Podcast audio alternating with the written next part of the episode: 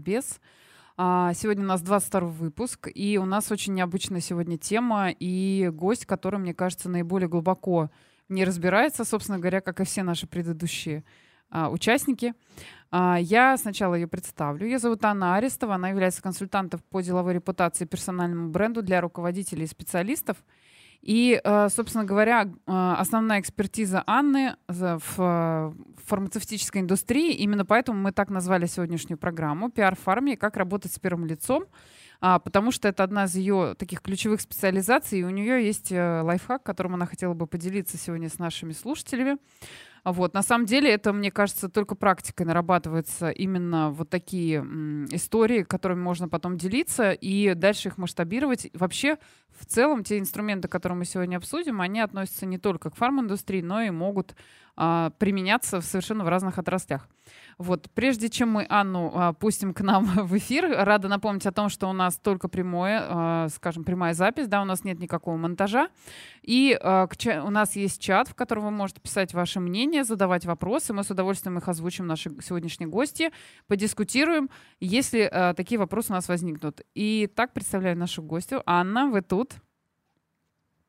А, Мария, да, добрый вечер, добрый вечер всем вашим слушателям. Сегодня без зрителей, но слушателям всех приветствую и рада быть у вас в гостях. Да. Особенно с, с этой темой.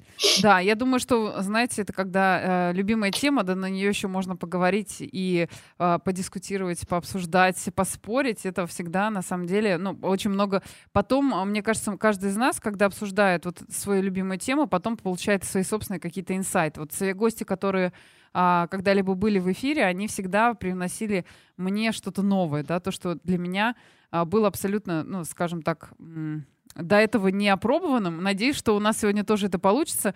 И на самом деле, с чего хотела бы начать, так как у нас э, подкаст все-таки не только о, о а, каких-то профессиональных вопросах, но и о людях прежде всего. Хотела вообще а, узнать, как вы пришли в коммуникации и как пришли именно в эту индустрию, почему она вас так заинтересовала, притянула, что в ней было такого, а, ну, скажем, максимально интересного, почему вы именно ней остановились и стали в ней развиваться. Спасибо за вопрос. А, на самом деле история интересная. Я как-то с детства чувствовала тягу к коммуникациям, поговорить, договариваться, обсуждать, дискутировать, дипломатические какие-то истории, всех мирить а, с помощью, с помощью слова, с помощью каких-то коммуникаций. И таким образом я попала на журфак. А, то есть я по образованию, по основному журналист – но выпускалась я в достаточно сложное а, время, в 2008 году. Кризис не только в целом в экономике, но и, соответственно, в средствах массовой информации. А на тот момент ситуация складывалась таким образом, что уже сразу нужно было зарабатывать определенную сумму денег, чтобы себя содержать, а, ну и в целом да, жить так, как хочется. А я начала смотреть на смежные на смежные отрасли к журналистике. И тут э, в целом вот подумала, а почему нет, да, пиар а, всегда меня привлекал, даже когда мы учились на журфаке, у нас был небольшой курс, но в целом я не очень а, в нем понимала, ну, понятно, да, потому что образование было все-таки не совсем профильным. Так я попала в небольшой издательский дом, который так или иначе был связан с медициной, то есть у ребят было много бизнесов, и один из бизнесов был журнал «Хочу ребенка». Это был журнал Я для помню, беременных да, и молодых да. мам. Вот. Э, я достаточно, ну, год там работала, но я вот сейчас начинаю вспоминать, и как-то фотографии, когда попадаются, мне кажется, что я там работала сильно больше, потому что мы очень много разных интересных проектов сделали, в выставках участвовали и так далее. То есть первый свой пиар-опыт я получала вот в такой небольшой семейной компании. Далее а, был небольшой опыт работы в Европейском медицинском центре. Не знаю, уж так повелось, видимо, потому что я в журнале работала с врачами, причем с топовыми врачами, там, главным гинекологом России, главным иммунологом. Нас поддерживали очень хороший экспертный совет – и как-то мне эта тема, хотя у меня в роду врачей нет, и в целом я в ту сторону не стремилась, и, наверное, как пациент к врачам не люблю ходить, но вот как-то медицина меня потихонечку начала затягивать. А, я поработала в Европейском медицинском центре, и потом вот основной мой путь как пиар-специалиста и уже потом директора по коммуникациям, он а, пришелся на фармацевтическую компанию Штада, международную, которая до сих пор оперирует и в России, и в странах СНГ, в частности в Узбекистане. Тоже представительство, офис всегда были и есть, и мы часто с коллегами взаимодействовали. Соответственно, все основные, наверное, свои навыки, компетенции, а, какие-то собственные а, модели развития коммуникации я тестировала и развивала именно в штаде, поскольку там вот прошла путь в 10 лет, и уже когда уходила из штада, ушла не в другую компанию, а ушла именно работать на себя, работать в формате различных коллабораций с пиар-агентствами, с э, другими сообществами. То есть в целом, да, как, как вы меня и представили, консультант по управлению репутацией, независимый консультант. Сейчас работаю как с частными лицами, так и с компаниями именно на предмет развития личных брендов. Но Поскольку, я, я, я думаю, хочу... сегодня мы поговорим об этом. Да, я хочу на самом деле уточнить, э, наверное, то, что, э, как я поняла, э, мы, вы сейчас работаете с деловой репутацией, с персональным брендом не только в фарминдустрии, но и это могут быть представители совершенно разных профессий, правильно? Правильно, но стараюсь позиционироваться, и это тоже один из э, моментов, к которому я пришла не сразу, а где-то спустя полтора года такого свободного плавания. Коллеги мне подсказали, когда я понимала, что все-таки у меня нет какого-то фокуса. Да, личный бренд хорошо, но слишком много ниш, слишком много различных направлений. И мне сказали, ну ты же столько с врачами и с фарме работала, так почему же ты не сегментируешься и не выберешь нишу здравоохранения? Я подумала, правда, почему бы и нет? И начала больше себя позиционировать именно на аудиторию медцентров, на аудиторию фармкомпаний, смежных отраслей типа фармлогистики и так далее, и, соответственно, аудиторию врачей. То есть сейчас, наверное, 70% моих клиентов, они все-таки э, связаны так или иначе со сферой здравоохранения. И мне очень близко вот эта вот тема, да, все-таки люди, которые работают в фарме, люди, которые связаны со здоровьем пациентов, они мыслят, э, может быть, чуть иначе, чуть иными категориями, да, конечно, деньги стоят там достаточно высоко как приоритет, но в целом а, как-то, может, мне везло с клиентами, не знаю, не буду за всю фарму говорить, в целом а, все-таки есть какая-то миссия помогать, и это такая помогающая отрасль. Мне, конечно, приятно в ней оставаться, и приятно с коллегами, которые меня знают, так или иначе, либо слышали, взаимодействовать. Это ну, сразу, сразу дает какой-то коннект уже при, при первом знакомстве. У меня, кстати, такой попутный вопрос, он не совсем как бы, да, фокусируется на нашей а, теме изначально, которую мы хотели большой кейс, да, обсудить. Uh-huh, по поводу uh-huh. врачей, вот на самом деле все равно есть какая-то динамика по тому количеству лет, которые вы работаете с этими специалистами. Вот по вашему мнению, стало больше людей, которые все-таки э, в сфере э, здравоохранения стали фокусироваться на персональном бренде, чем раньше? Или, в принципе, э, скажем так, это ну, такая достаточно ровная линия, да, то, что человек, поднимаясь до определенной позиции по карьерной лестнице, он этим начинает заниматься? Или все-таки сейчас э, как-то меняется вот эта картинка?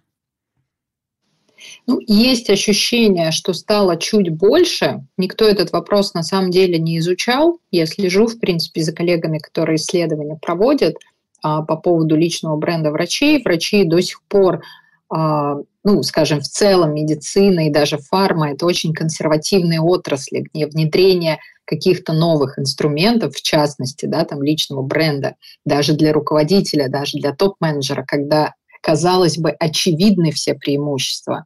А врачу, как правило, если мы говорим про врача-специалиста, а, оправ... все оправдываются тем, что нет на это времени, что это все сложно, и на самом деле там соцсети, ну это же один из основных, наверное, инструментов, соцсети это, это что-то сложное. С другой стороны, те, с кем я работаю, им проще, потому что конкуренция не слишком высокая. То есть где-то 76% врачей, это один из опросов последних, которые я видела, не ведут э, профессиональные блоги. То есть получается, да, сколько? 24? Да. 24% ведут, и то, как ведут, скорее всего, не регулярно. Именно поэтому у нас э, достаточно небольшое количество, ну, в целом в России, в СНГ, специ... Э, можно найти а, экспертных постов действительно от врачей в социальных сетях, за кем можно следить и там спать спокойно, потому что ты все знаешь про такое-то заболевание, да, и всегда есть а, возможность задать вопрос. Понятно, что не консультацию онлайн получить, но хотя бы задать вопрос и получить ответ. Поэтому те, кто начинают, я вижу для них, конечно, большой плюс в этом, потому что конкуренция низкая. И ну, в основном это те, с кем я работаю, работаю, это реабилитологи, у которых либо есть свои кабинеты, либо еще что-то, либо они открывают своими центры, а, либо это пластические хирурги а, и, в принципе, хирурги, да, у которых, а, ну, может быть, да, сильно зависит их заработок от того, какое количество пациентов к ним приходит и насколько их имя позволяет им выбирать место работы – то есть, наверное, там, например, большой пласт терапевтов, для них сложнее придумать э, им сложнее найти свою вот эту личную мотивацию, а зачем я буду тратить на это время, зачем я буду тратить деньги, обучаясь профессии, ну, я имею в виду, обучаясь именно вот этой профессии блогера, да, может быть, не профессии, но навыкам. То есть здесь же тоже нужно на это время и силы потратить, ну, и часто деньги. Поэтому ну вот есть, есть такой очень медленный рост, очень медленный. Но я так понимаю, вот, при медленном вижу... росте есть э, достаточно больш... высокий потенциал, потому что, насколько я понимаю, что все-таки те, кто занимается собственным продвижением, ведением блога и так далее, получают от этого, ну, скажем так, приятные бонусы не только в плане а, своей собственной популярности и узнаваемости, но и в материальном плане тоже, как я понимаю. Да, естественно, всегда есть результат. То есть, если ты что-то делаешь системно, всегда есть результат. Кто-то получает желаемое место работы, это конкретные отзывы от моих клиентов. Кто-то получает больше пациентов, кто-то переезжает в другой город и тратит меньше времени на то, чтобы набрать новых пациентов, потому что их имя уже известно, и люди там из уст в уста это передают.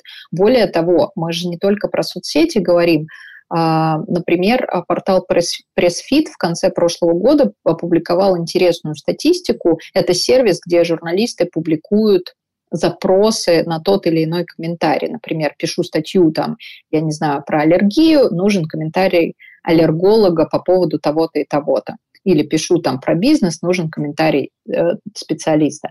Вот э, по их данным спрос на комментарии врачей вырос чуть ли не в два раза в 2022 году по отношению к 2021. И врачи стали а, номером один в листе тех, на кого спрос, на чьи комментарии спрос, там, обойдя айтишников, финансистов и других юристов и других специалистов, несмотря на то, что 2022 был год такой, когда ну, не врачебная тема была на слуху да, в повестке. То есть, казалось бы, там, может быть, да, юристы должны быть на первом месте, может быть, IT-специалисты. Да, да, да, да. И казалось бы, да, в 2021 было меньше запросов, чем в 2022. О чем это говорит? Не о том, что стали больше писать про здоровье. Скорее всего, о том, что специалистов нет. То есть у журналистов в пуле экспертов нет проверенных специалистов, которые могут давать комментарии. Соответственно, они выходят на открытый рынок, например, через пресс-фит, и ищут этих специалистов. Начиная от нутрициологов, э, заканчивая хирургами. На самом деле, я просто отслеживаю историю для некоторых клиентов, и я вижу, что комментарии очень часто попадаются.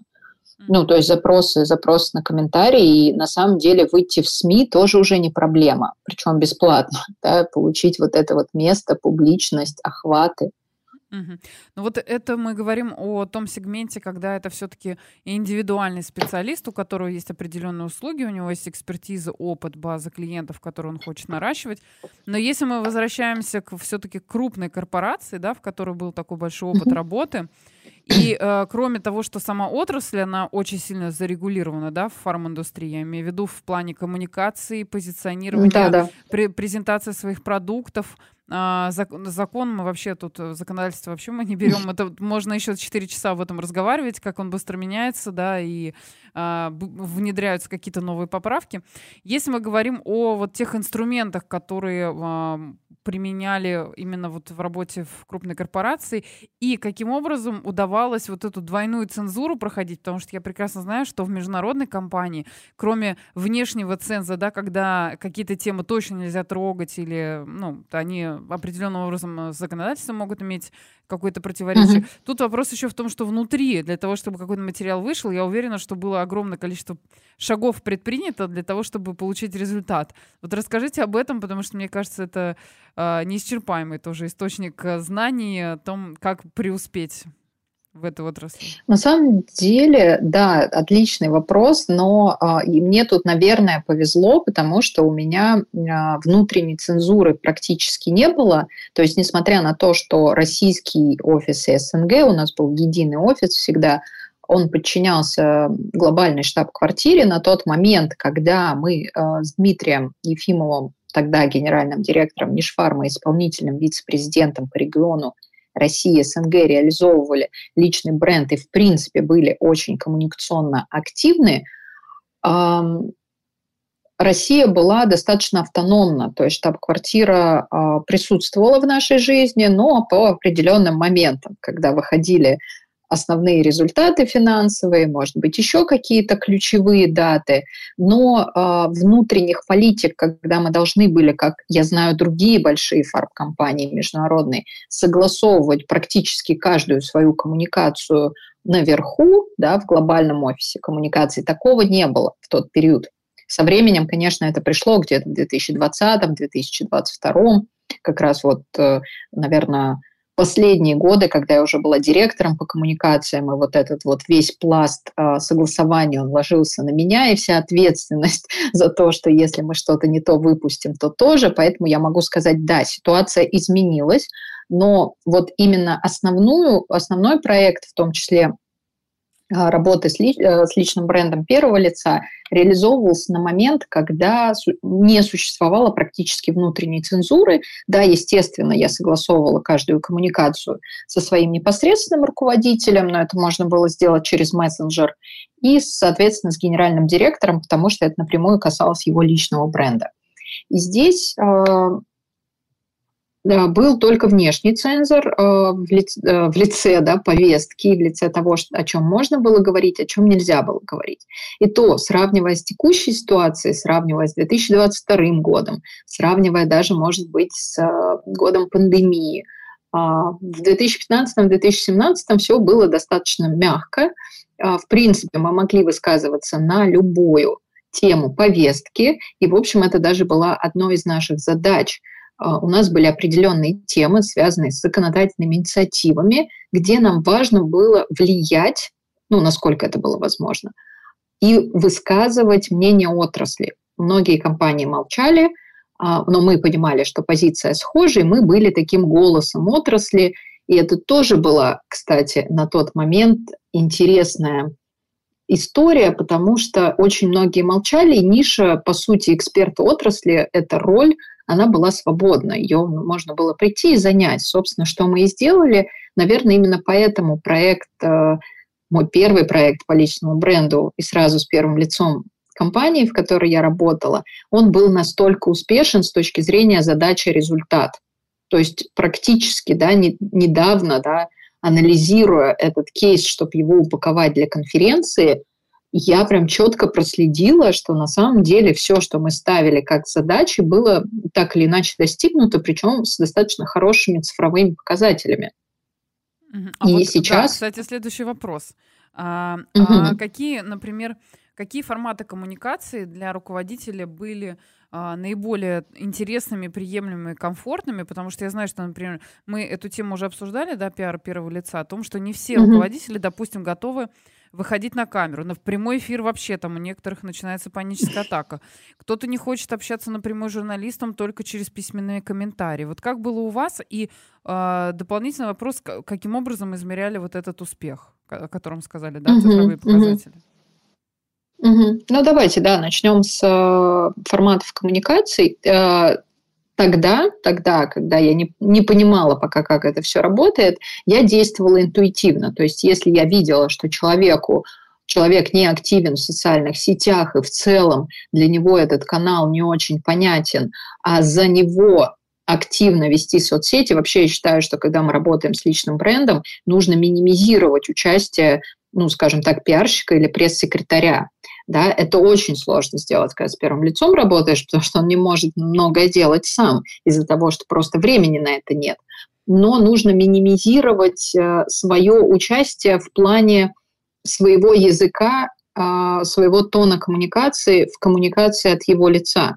То есть максимально стараться, чтобы письменная любая коммуникация, которая выходила, была приближена к реальной речи, к реальному тону коммуникации человека, ну, который является здесь, получается, нашим клиентом, нашим спикером.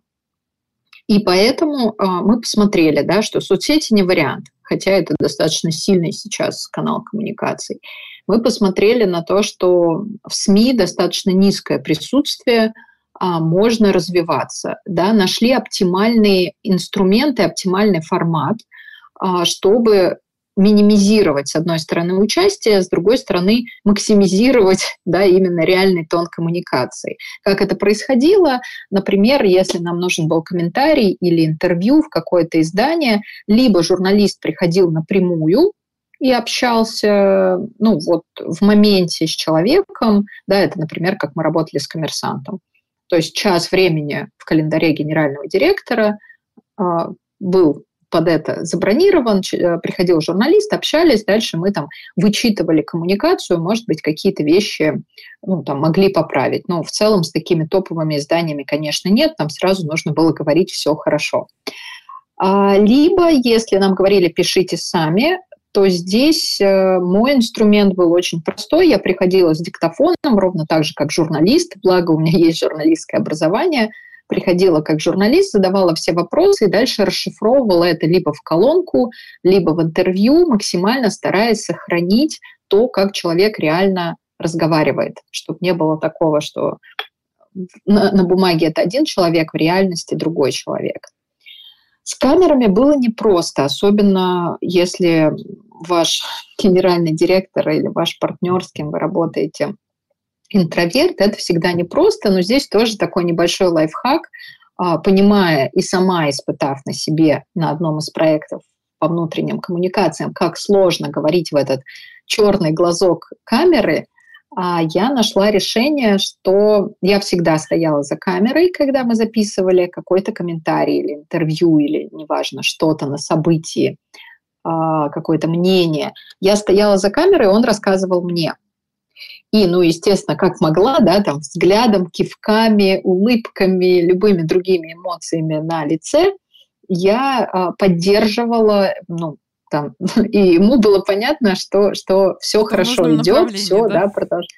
Да, да, да. Ну, то есть э, это всегда шло хорошо. То есть это были просто лишние какие-то, да, переживания, которые, наверное, есть у каждого человека, и это нормально. Но со временем, мне так кажется, и, в принципе, я получала такую обратную связь в кулуарах от него, что как-то стало даже удовольствие временами от этого получать, то есть здесь нужно себя пересилить, да, говорят, нужно идти в свой страх. Вот если страшно на камеру, наверное, нужно пойти и вот что-то на камеру рассказать. Может быть, не сразу в прямом эфире, может быть, не сразу Первому каналу, но начинать этот навык в себе прокачивать, потому что сейчас без визуальных коммуникаций, без видео, наверное, будет сложно. Но если вот совсем никак, можно, конечно, вот в формате подкаста, например, общаться.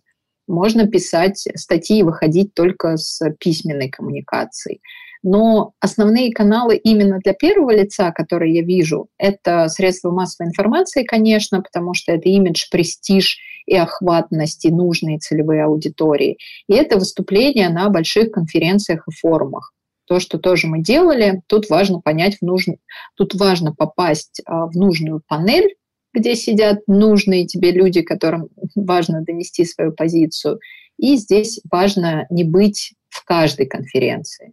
Да, здесь важно выбрать важные и целенаправленно доносить ту или иную информацию, то, то или иное ключевое сообщение, чтобы оно было тесно связано с позицией компании, с конкретным человеком.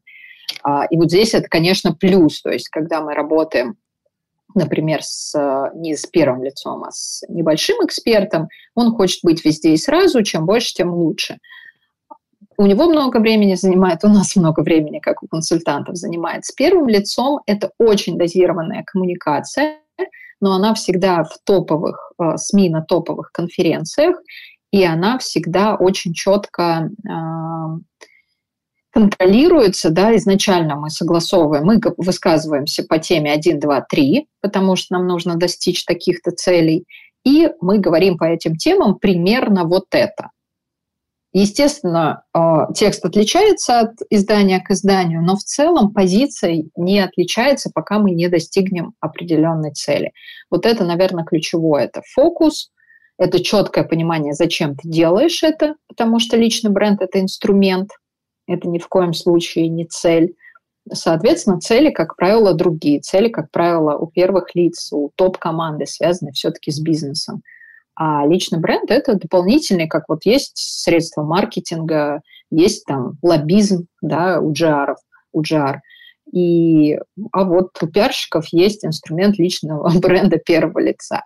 Вот можно его использовать, можно не использовать. Но если использовать, то эффект будет быстрее. А вот по поводу э, цифровых показателей, понятно, что да. а, то, что угу. я правильно услышала, я просто хотела зафиксировать для тех, кто нас слушает, то, что а, если это начинающий специалист, либо это индивидуал, да, то а, вероятно, больше будет работать стратегия, когда вы будете везде и всюду и просто уже а, так скажем, станете лицом какого-то определенного направления деятельности, то если мы говорим, например, о первом лице а, крупной компании, то здесь скорее важно сосредоточиться на тех ключевых сообщениях, которые это первое лицо доносит, и а, точечно выбирать то, чтобы эти ключевые сообщения дошли до целевой аудитории, то есть тот формат, и при этом не, не мелькать, то есть не становиться таким так скажем, участником, как это хочу поделикатнее выразиться, когда у нас говорят, что этот человек, он везде, да, из каждого утюга, и э, иногда угу. возникает сомнение, занимается ли он вообще своей собственной, ну, профильной деятельностью, да? Вот, возможно, он просто да, занимается во... больше самопиаром, и на самом деле в компании это может вызвать огонь на себя, потому что начи... руководители, особенно если это крупная компания, да, с глобальными там с офисами в разных странах, все равно а, есть какая-то топовая команда, которая координирует работу всей компании в целом, и когда э, человек, например, занимаясь пиаром, даже если он первое лицо, допустим, вот локального подразделения, уже переходит определенную грань, можно в том числе э, и вызвать негатив и внутри, да, не только с внешней стороны, когда люди понимают, что э, этот человек, он уже не становится таким недосягаемым и интересным, потому что он есть везде, да, но и при этом и внутри вот это, это вот может ключевое, вызвать да. негатив. Да, действительно, но просто если, как говорится, да, грубо, товар есть везде, то его никто не хочет. Если товар единичный или какой-то уникальный, то, конечно, проще. Я просто э, с большой гордостью всегда говорю, что мы весь этот проект, э, о котором сейчас расскажу, да, какие были конкретно задачи и какие мы получили результаты в цифрах, весь проект был реализован без коммерческих размещений на конференциях и без коммерческих размещений в, в СМИ. То есть мы приходили и говорили, вот эксперт, он понимает в этом, в этом, он готов поделиться вот такой внутренней информацией. Понятно, что мы не разглашали коммерческую тайну, но все равно мы какие-то вещи по согласованию должны были дать журналистам и на конференции, ну, чтобы нас было интересно слушать. Соответственно, всегда продюсеры конференции и редакторы в СМИ они ну, взвешивают да, пользу, риск там, для себя, окей, они там недополучат, может быть, за коммерческое размещение конкретно от нас, но они получат интересный контент, который они не получат от другой компании, которая более ограничена в высказываниях, например, либо у нее там менее экспертный эксперт или вот, вот что-то такое. То есть, конечно, а, здесь, здесь именно поэтому тоже стоит иногда создавать вот этот вот э, иллюзию дефицита о том, что вот, смотрите, он всего выступает на а, вот на европейской арене, вот единственная российская конференция, которую он хочет почтить своим вниманием, я сейчас немножечко шучу и утрирую, да, это ваша конференция. Так давайте же поставим этого прекрасного человека в первую панельную дискуссию а не куда-то там в конце первого дня или, не дай бог, второго, который большинство людей, в принципе, пропускают. Да, это еще один лайфхак у нас от Анны о том, что а, я всегда тоже придерживаюсь этой позиции, даже когда я работала продюсером конференции, всегда самое важное это первый, если конференция двухдневная, это первый день, первая половина дня, и, соответственно, если одна, однодневная, это первая панельная дискуссия.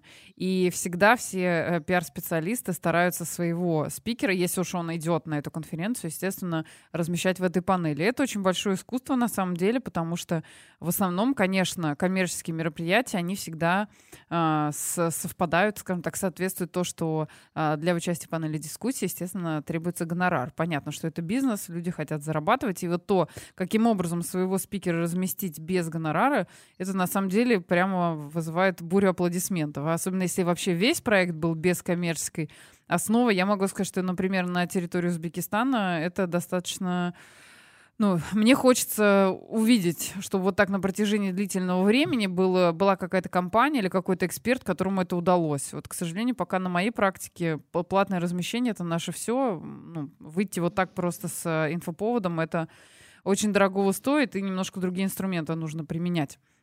Вот, расскажите нам ну, здесь, больше, наверное... больше деталей об этом, как вам Мария, это удалось. Здесь...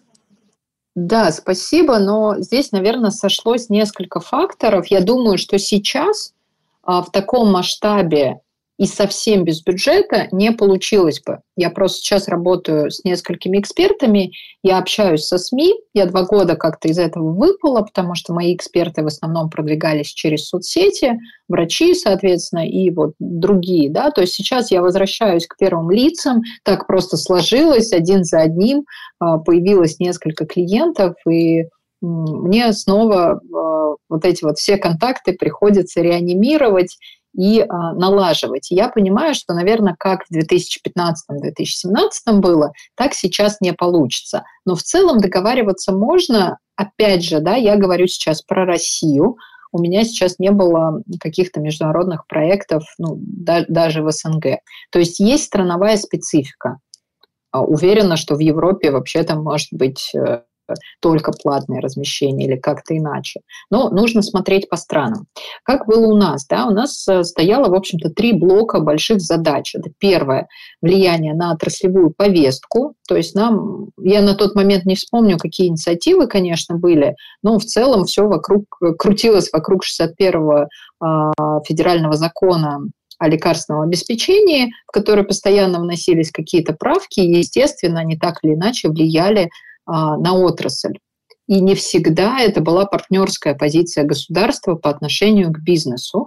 Не из-за того, что э, просто хотелось да, как-то сделать на зло бизнесу, и пусть он погибает, а из-за того, что в целом не понимали, как все устроено, как формируется себестоимость, что на самом деле не такие уж там огромные деньги зарабатываются, что из-за повышения курса компании часто некоторые препараты вынуждены выпускать в убыток и так далее, и так далее. То есть было что рассказать. И, соответственно, а, одна из задач была как раз донести вот эту вот всю историю, как на самом деле все работает, чтобы регулятор тоже посмотрел на бизнес чуть под другим углом и, и наладить вот эту вот партнерскую позицию. Это было возможно только индивидуально пересекаясь на определенных значимых конференциях, ну, как мы это видели и как мы это реализовывали. Это было возможно, донося свою позицию в ключевых СМИ. Ну, на тот момент, да, и сейчас, наверное, это одни и те же, российская газета, ведомости, РБК, коммерсант. Ну и, допустим, да, на каких-то федеральных каналах с каналами меньше работали, там сложнее туда попасть, и в целом программ меньше, которые эти темы освещали. Следующей э, темой, которая вытекала из этого, она была более пиаровской. Нам нужно было увеличить share of voice или присутствие в медиапространстве – путем увеличения цитируемости и качества присутствия в СМИ. То есть, если до этого, возможно, это были только региональные, например, нижегородские какие-то издания, куда нас регулярно звали, и там даже ничего делать не нужно было, только время в графике найти. А до федеральных изданий а, мы и в первой, на Первом канале были, у нас был спецпроект с Forbes, у нас были с РБК выходы и так далее. Ну, то есть во всех ключевых СМИ в целом, так или иначе, мы в течение этих двух лет появлялись. И третье, у нас была такая маркетинговая задача – это усилить корпоративный бренд Штады в России. Тогда только в России но в целом потом на СНГ мы тоже немножечко начали работать. А почему? Потому что известная компания Нишфарм, которая входила в холдинг, была, естественно, у потребителей на слуху. Штада как, э, ну, скажем, такая с одной стороны немецкая, с одной стороны качество, и нам важно было эту связку подчеркивать. А подчеркивать эту связку мы могли только через первое лицо, у которого должность была двойная, генеральный директор, соответственно, российского юрлица и исполнительный вице-президент глобальной компании. То есть чаще, чаще, чаще повторяя, в том числе на аудиторию потребителей, где-то выступая уже не в коммерсанте, а там, например, у нас была серия колонок для Life.ru, как управлять командой, что делать, если у тебя в непосредственном подчинении друзья, как вообще с этим жить, какой гигиенический минимум у руководителя с точки зрения набора каких-то вот навыков. Э, не навыков, а что должно быть в характере, чтобы быть хорошим руководителем. Какие-то такие более общие темы. То есть я сейчас свои пять а, копеек а, по... ставлю, получается, да, что да. А, важно в, при разработке стратегии понимать, а, какая целевая аудитория э, читает или слушает с той стороны, и понимать, о чем угу. мы с ней разговариваем. Вот, например, на Life.ru, то, что я услышала, да, это вообще, собственно говоря, и не относится к конкретно к отрасли, это относится к угу. определенным навыкам, к личности, к личности, ну, к личности для того, чтобы демонстрировать да. в том числе ценности самой компании, которую он, собственно говоря, возглавляет. Вот через это, да, через его навыки, компетенции о том, что он а, принимает решения, о том, что он умеет управлять командой. Это к, тому, что а, не нужно фокусироваться, как бы в лоб идти, да, можно совершенно с разных сторон показывать какие-то ключевые вещи, которые изначально были задуманы. Потому что иногда людям кажется, вот а почему он там про это пишет? Да? А, а на самом деле это, это все уже придумано было загодя, Просто были выбраны определенные площадки, на которых эту информацию нужно доносить до определенных ушей, глаз э, читателей и слушателей. Так, на Life.ru, а что, что еще было? Маркетинговые коммуникации, понятно, э, то, что выходили и с этими тематиками, а что, что еще? Ну, это вот такие три задачи. У нас была, скажем так, джаровская задача, это влияние на отраслевую повестку. Здесь были инструменты конференции и серьезные СМИ, да, давайте их так назовем, ну, общественно-политические и деловые, окей. У нас было в целом пиар, увеличение присутствия в принципе человека в публичном пространстве, потому что до этого активно выступали его замы, и компания ассоциировалась с другими людьми. А в рамках этой работы нам очень важно было, чтобы кто такая Штада? Штада – это Дмитрий Ефимов. Штада в России – это Дмитрий Ефимов. И чтобы не было никаких других вариантов. И третий момент – это был вот этот маркетинговый, э, маркетинговая задача усилить корпоративный бренд компании, за счет чего, как зонтичный да, бренд над всеми препаратами, за счет чего усиливается лояльность потребителей и в целом а, восприятие каждого конкретного препарата. И здесь, конечно, была большая работа, кроме личного бренда.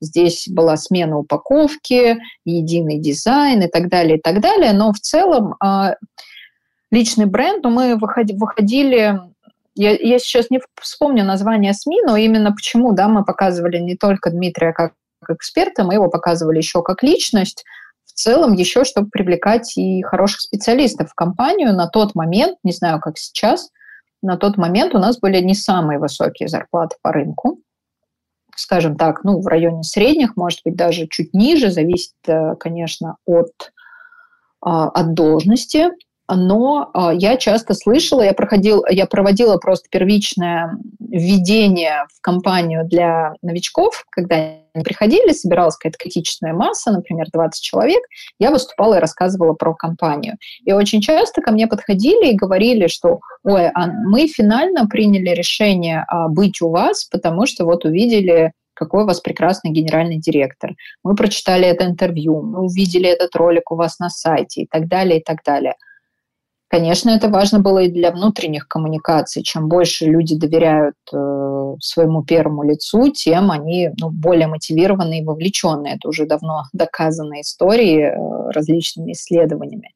Вот. То есть такое а, развитие HR-бренда в том числе, в том да, числе, для привлечения в том числе. сотрудников. Угу. Да, да. И вот сейчас у меня проект с одной большой фарм-логистической компанией. Там они пошли дальше, они работают не только с первым лицом, они работают со всей топ-командой, потому что не все придут в подчинение к первому лицу, да, хотя они видят ценности первого лица, понимают, что такие же ценности в компании, это не просто там э, буковки на сайте и слова, да, это действительно ценности, которые привнес этот человек, которые как бы от него идут. А, но они смотрят, чтобы в нужные им подразделения департамента люди приходили на конкретного человека, руководителя, с которым будет интересно работать, когда зарплата и другие какие-то материальные штуки уходят на второй план, и ты работаешь не только ради денег, а, например, ради какого-то смысла, который бренд транслирует, ну, это в широком понимании, либо ради того, чтобы прикоснуться, чтобы поработать в команде вот с этим классным профессионалом, потому что в первую очередь это тебя обогатит. Все же как бы э, так или иначе про собственную выгоду всегда думают, это нормальный эгоистический подход каждого нормального человека. И поэтому, да, когда мы смотрим, куда пойти, мы смотрим в том числе э, на разные факторы. И один из факторов – это личность непосредственного руководителя, либо руководителя руководителя, да, э, которому мы будем отчитываться, задачи которого мы будем решать. Ну, кстати, не во всех компаниях вот так готовы топовую команду продвигать. Я знаю такие кейсы, когда, например, первое лицо окей, да, ну, потому что выше уже просто некуда, а вот топовую команду зачастую э, не хотят, например, показывать, потому что на очень высококонкурентном рынке, особенно связанном с креативными индустриями интеллектуальными какими-то продуктами, боятся, что просто схантят человека, потому что сейчас в эпоху там социальных сетей шесть рукопожатий, и ты в итоге на него можешь выйти напрямую, предложить ему лучшие условия, и он как бы уйдет, да. А, вот такая история. Тут, я так понимаю, э, немножко другая ситуация.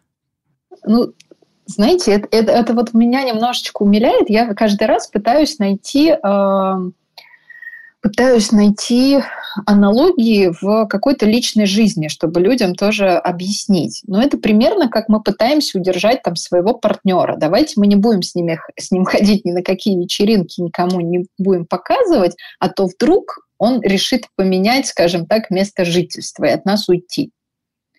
Ну, похоже, это может похоже. быть очень грубо, грубое сравнение, но, но, понимаете, сотрудники же, они не рабы. Я вот и в свое время, работая в компании, тоже говорила о том, что когда у нас компания, на самом деле, очень много вкладывала сотрудников именно в линейный персонал, очень много обучала. Многие называли нас корпоративным университетом, одним большим, который готовит кадров, получается, для всей остальной фармы.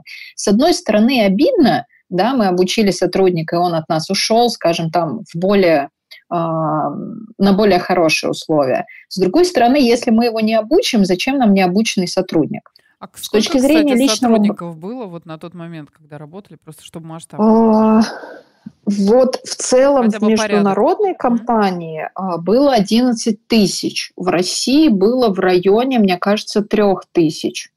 То есть только мало. тысяча работала на Нишфарм, Соответственно, была в районе тысячи маркетинговая команда медицинских представителей, ну и остальное распределялось между там СНГ и другими площадками, ну, бэк-офисом, например. Но немало. То есть очень много... человек это немало. Это ну, в районе, масштабно. да, вот где-то 2 800, 2 500, может быть, в какой-то момент. То есть, э, да, это, это было масштабно. И то же самое с топ-командой. Я каждый раз э, с удовольствием вхожу в проекты, где люди понимают, они говорят, да, мы понимаем все риски, у нас не самая высокая зарплата. Но мы также понимаем э, все преимущества, и мы понимаем, что если человек у нас работает не только за деньги, то он с нами останется. Если человек у нас работает только за деньги, то он нам не нужен. А я вот, ну, я придерживаюсь примерно вот такой позиции. То есть получается, что здесь на первый план выходит вот это соответствие ценностей, да, ценности бренда mm-hmm. и ценности там первого лица, и которые он, собственно говоря, или она транслирует своей топовой команде. Дальше это все спускается, скажем так, э, по вниз по, как сказать, по позициям, но при этом все все равно mm-hmm. где-то, может быть, даже иногда интуитивно не осознавая, все равно как- как-то с этими ценностями соприкасаются. Просто на самом деле э, это очень такой важный момент, когда мы сейчас говорим о том, что пиар первого лица — это не просто какие-то слова, и это не просто его присутствие на обложках, а, конференциях и так далее. Это все намного глубже, и это влияет в целом очень сильно, на самом деле, и в том числе, вот мы этой темы, кстати, сейчас не коснулись, а было бы mm-hmm. интересно узнать, насколько это влияло в том числе и на а, акционеров, инвесторов, вот, это, вот эту целевую аудиторию. А, работали ли вы с ней? Если работали, то как? Потому что в любом случае крупная компания, она кредитуется, она а, привлекает да, там, какие-то инвестиции, открывает новые производственные площадки. Uh, вот с этой аудиторией э, через какие инструменты вы uh, общались? Было ли такое? И какая тоже была по этому поводу обратная связь? У нас, в частности, не было, но сейчас у текущих э, клиентов, я понимаю, все-таки инвесторы смотрели на первых лиц э, глобальной компании. То есть в регионах это ну, некое следствие, да, просто если они собирались инвестировать, они инвестировали в целом а, в мировой бизнес. И они смотрели, ну, скорее всего, на первое лицо именно то, которое в штаб-квартире каким-то образом присутствовало и на его репутацию.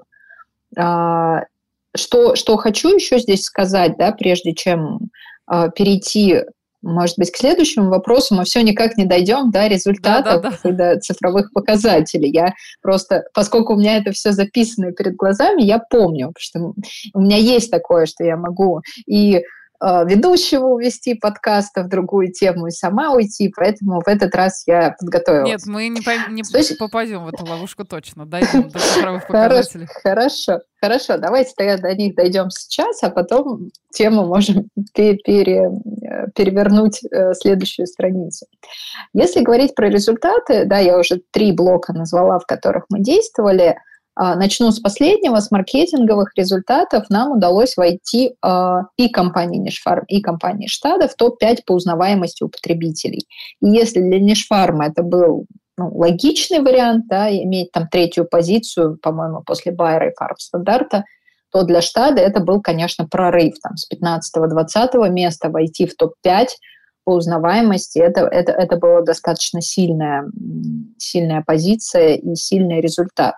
Соответственно, влияние на продажи мы увидели спустя несколько лет. Это не работает в моменте, к сожалению. И если вот такую пиар-активность и продвижение первого лица в компании четко связывают а, с продажами, то есть, например, мы вложили миллион рублей в рекламу, нам важно получить 3 миллиона продаж, то с пиаром в целом и с пиаром первого лица так работать не будет. То есть результат будет накопительный. И ну, всем, кто идет в эту историю, надо это понимать, что мгновенного результата не будет.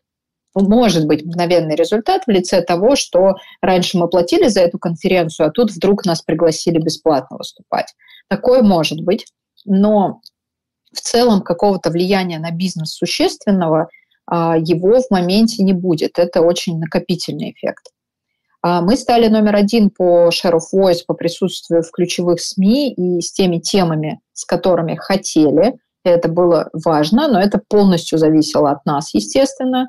То есть если мы не могли спрогнозировать пятое место штата, то есть да, мы предпринимали какие-то действия, чтобы это случилось, но, если честно, мы такому результату были удивлены. Мы там в топ-10 планировали, ну, по своим внутренним KPI войти, но вот получилось топ-5. То по поводу взаимодействия со СМИ, попадания туда и лидирующей там позиции, поскольку мы оценивали конкурентов, поскольку мы понимали, какие темы интересны СМИ, ну, естественно, обсуждение нового закона всегда в топе повестки, и тут лишь важно включиться в эту повестку и давать грамотные комментарии. То есть здесь, в принципе, были понятные инструменты. И мы приняли участие в ключевых форумах, в том числе в международном East Forum Berlin а, в 2016 году как раз, да. А, мы представляли вместе, вместе с Кудриным, по-моему, в составе делегации, мы ездили и представляли экономику России, даже не фарму. То есть мы были единственные от бизнеса, которые в рамках а, этого форума представляли а, экономику России. А, тоже выступление, круглый стол. Да, был стресс, мне присылали видео люди, которые там были. Да, было все непросто. Наверняка генеральному директору, я его очень хорошо понимаю, это был первый выход на такой уровень. Но это был английский язык, э, это были непонятные люди вокруг, это был очень высокий уровень ответственности, но в эту историю нужно идти, если ты хочешь как-то развиваться и решать свои задачи. И один из больших проектов, где мы в целом представляли фарму, и мы представляли регион Нижегородский, это был проект совместный РЖД и Forbes к юбилею вот этого поезда, который от Москвы до Владивостока идет. И это был очень интересный проект, когда мы подсаживались в Нижнем Новгороде, ехали 4 часа в купе э, до Кирова, там подсаживался новый гость, нас с поезда саживали, и мы как-то добирались назад на перекладных, это была ночь. Вот. А, это была интересная история, и пока ехали, соответственно, 4 часа шло интервью про бизнес, про то, что вообще происходит в отрасли, про какие-то личностные истории. И это был очень интересный тоже формат, и на самом деле большой был большое удовлетворение было от того, что журналист и тот человек, который вел этот проект от Форбса, а, позвонил и сам пригласил. То есть а мы меня, не кстати, делали можно, ничего. Можно бытовой вопрос. Если а, 4 угу. часа длится интервью для тех, кто у нас в профессии только-только начинает, а, какие есть инструменты у пиарщика, чтобы сохранять тонус э, спикера? Чтобы он не сказал, например, что все, я устал, я ухожу, все, не могу больше а, не хочу, нет Мы делали перерывы. Ага. Мы делали перерывы, конечно, да, там были перерывы на чай, было что-то не под запись, как просто такие, да, путевые заметки. То есть там и весь формат был такой, что это было, а, конечно, там стояла камера. А, я не знаю, сейчас, по-моему, в сети я недавно искала, не сохранилось этого проекта, к сожалению. А, но стояла камера, был видеоформат, какие-то кусочки на видео э, делались, какие-то потом расшифровывались в текст. Но в целом э, пока сели, пока познакомились, пока чаю попили, конечно, 4 часа без умолку говорить очень тяжело, даже подготовленным людям. А, но это был очень такой проект не расследования там в области фармы или еще где-то, когда вот лишнего точно сказать нельзя. Это был очень такой э, житейский бизнесовый проект, когда в целом, ну, спикер, я помню, чувствовал себя достаточно расслабленно. Хорошая съемочная группа, очень талантливые ребята тогда работали над проектом. Со всеми слежу, но все сейчас вообще просто в разных местах и в разных странах. Кстати, у меня еще вот такой был вопрос в связи с этим, потому что я а, несколько раз уловила вот этот тезис на тему того, что компания себя позиционировала и, в принципе, транслировала в, своих сообщениях как такой рупор отрасли, да, такой лидер, который, а, скажем так, интересы не только свои представляет, но и вообще а, своих конкурентов в том числе. Вот как вы коммуницировали с отраслью, с вашими конкурентами, а, как они реагировали на то, что вы на себя берете вот эту роль, и как вам вообще удалось, в принципе, этого добиться? Потому что я думаю, что не только у вас, но и у ваших конкурентов, которые были в топе цитируемости, а, эта задача в том числе стояла. Вот как удалось выделиться из этого ряда и стать вот таким а, флагманом, я бы сказала, фармы на российском рынке?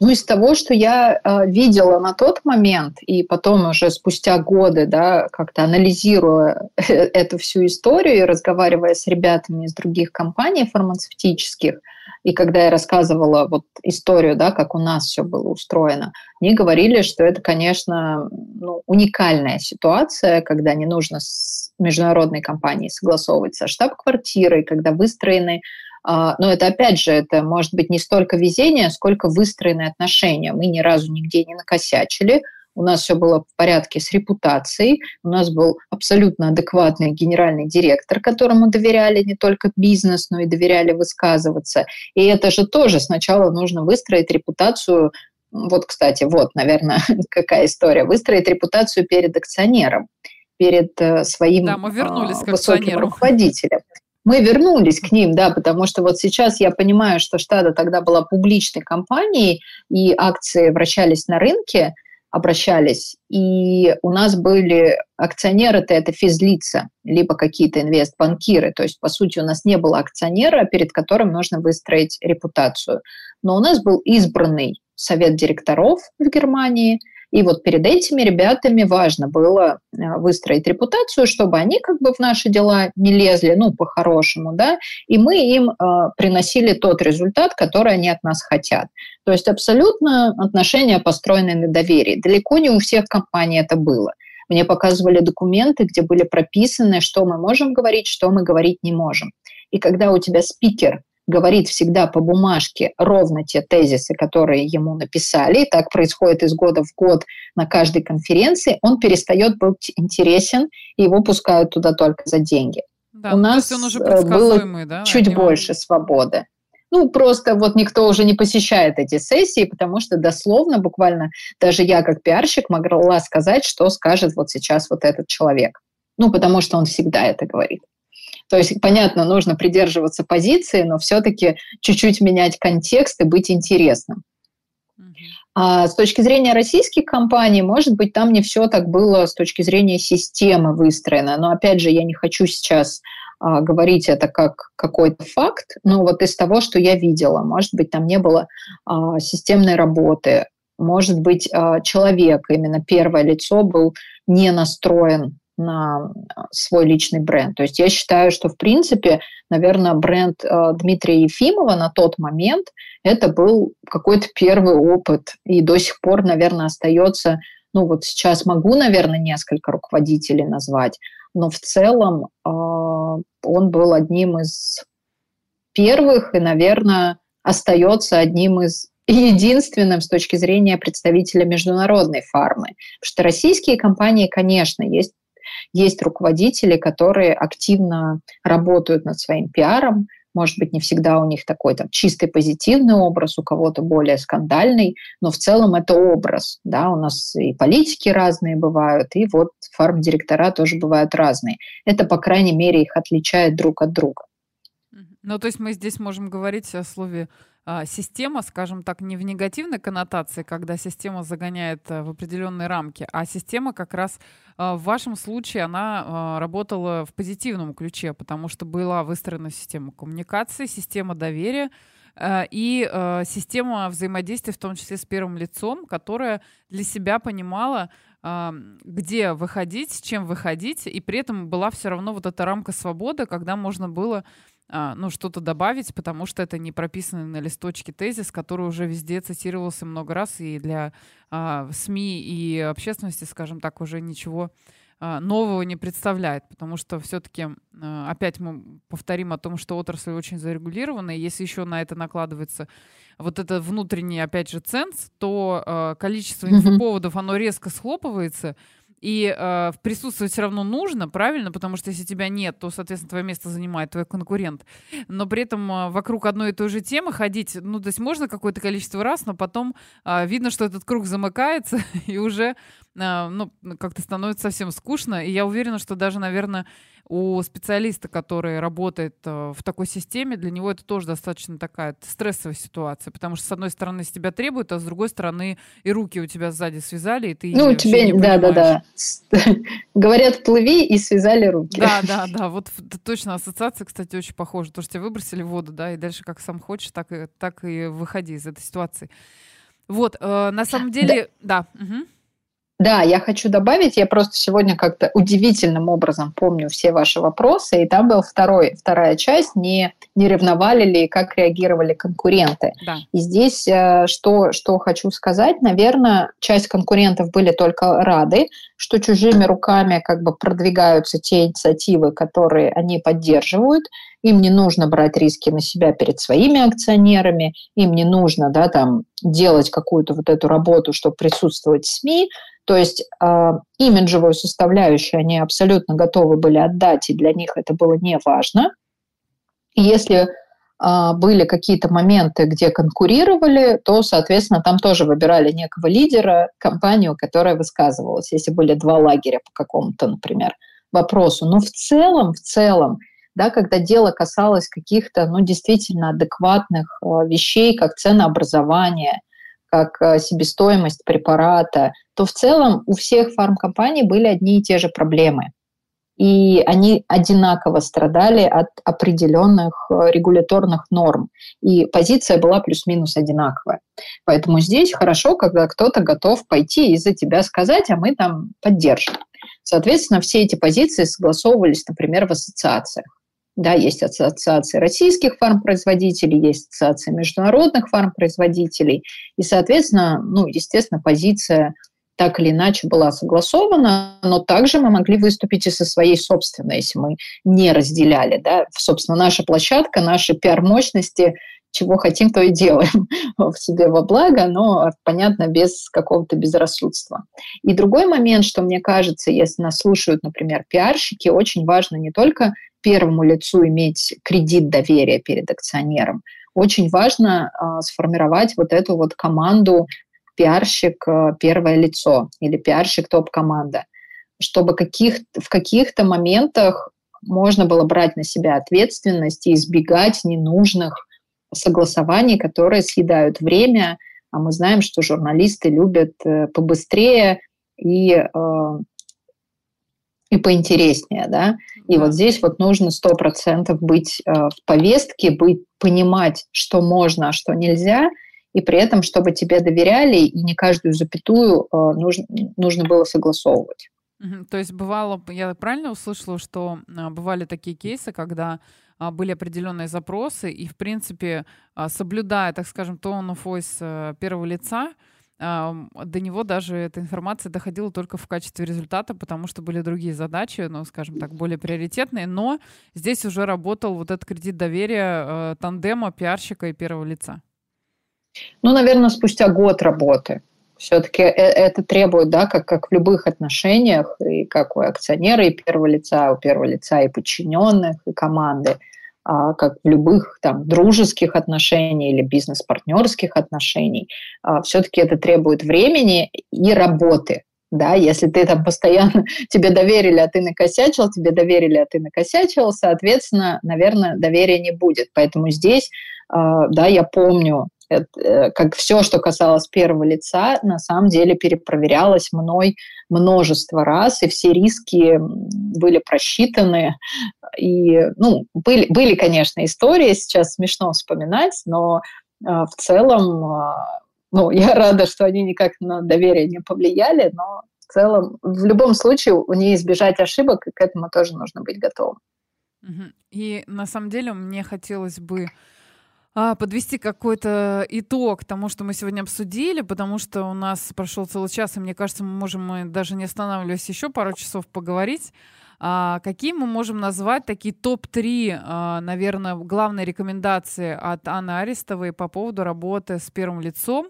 для того, чтобы человек, который э, начинает себя, э, ну, как бы свою карьеру именно на этом пути выбирает вот эту нишу, да, в коммуникациях, а, чтобы ему это или ей это помогло быть более успешным и, наверное, привлекать больше клиентов, потому что, а, несмотря на то, что мы понимаем, что Анна тоже в этот момент и сейчас, и сегодня работает в этой нише, да, все равно очень много клиентов, и все они а, могут быть распределены, то есть мы не, не отдаем кусок пирога нашим начинающим специалистам. Вот какие три ключевые вещи вы можете посоветовать советовать для того, чтобы они а, помогли в будущем нашим начинающим профессионалам?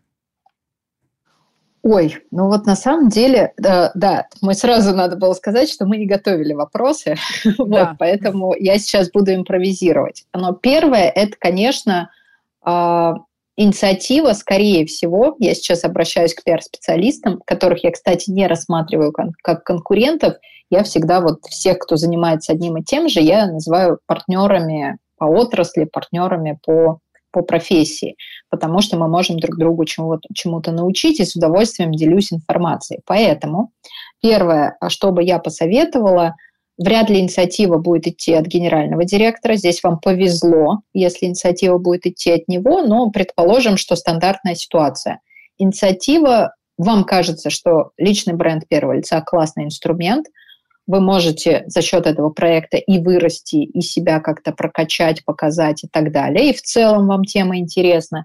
Нужно приходить с достаточно а, подробной презентацией о том, как это влияет в целом на бизнес. Есть исследования, мы сегодня не успели цифрами поделиться, но в целом а, я не знаю, там, как мои контакты будут или не будут. В целом, если кто-то напишет или вам напишет, я готова эти цифры, а, ну или ссылку на исследование отправить показывать цифры. То есть первое лицо вряд ли, если это не нарцисс, вряд ли пойдет э, пиариться ради того, чтобы какой-то свой имидж или образ сформировать. Ему есть чем заняться, для него это в любом случае всегда будет дополнительная нагрузка и дополнительные риски. Потому что всегда, да, когда мы выходим из своей норы, возникает куча опасностей, куча возможностей, куча опасностей. А, нужно его немножечко сфокусировать на возможностях, а не на рисках. И здесь э, ну, есть прекрасные цифры, которые а, показывают, как э, репутация первого лица влияет на рыночную стоимость компании, как она влияет на позитивное освещение в СМИ, на желание работать других людей в компании. То есть это, это реальные цифры, это реальные большие э, международные исследования. Вряд ли есть исследования конкретно в вашей стране, будь то Россия, Узбекистан, Казахстан или любая другая страна. Как правило, это делают только международные провайдеры, но до последнего времени, как правило, Россию они там учитывали, либо в целом как-то регион Азии тоже объединяли.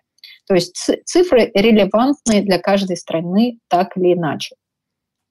То есть мы в целом показываем, да, чем личный бренд поможет компании и бизнесу, потому что в этом заинтересовано наше первое лицо. А дальше мы что важно? Важно понимать цели бизнеса. Очень часто пиарщики оторваны в целом от бизнес-целей, и вот здесь, э, может быть, до встречи, даже до предложения а, генеральному директору стоит узнать, чем компания живет и какие у нее цели на ближайшие несколько лет.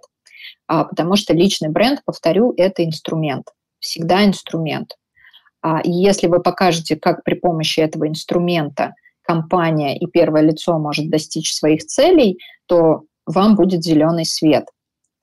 И третий момент э, из собственной практики, да, это все-таки чуть побольше узнать человека и понять, что ему будет комфортно, по крайней мере, первое время, когда он идет в очень некомфортные для себя условия публичности.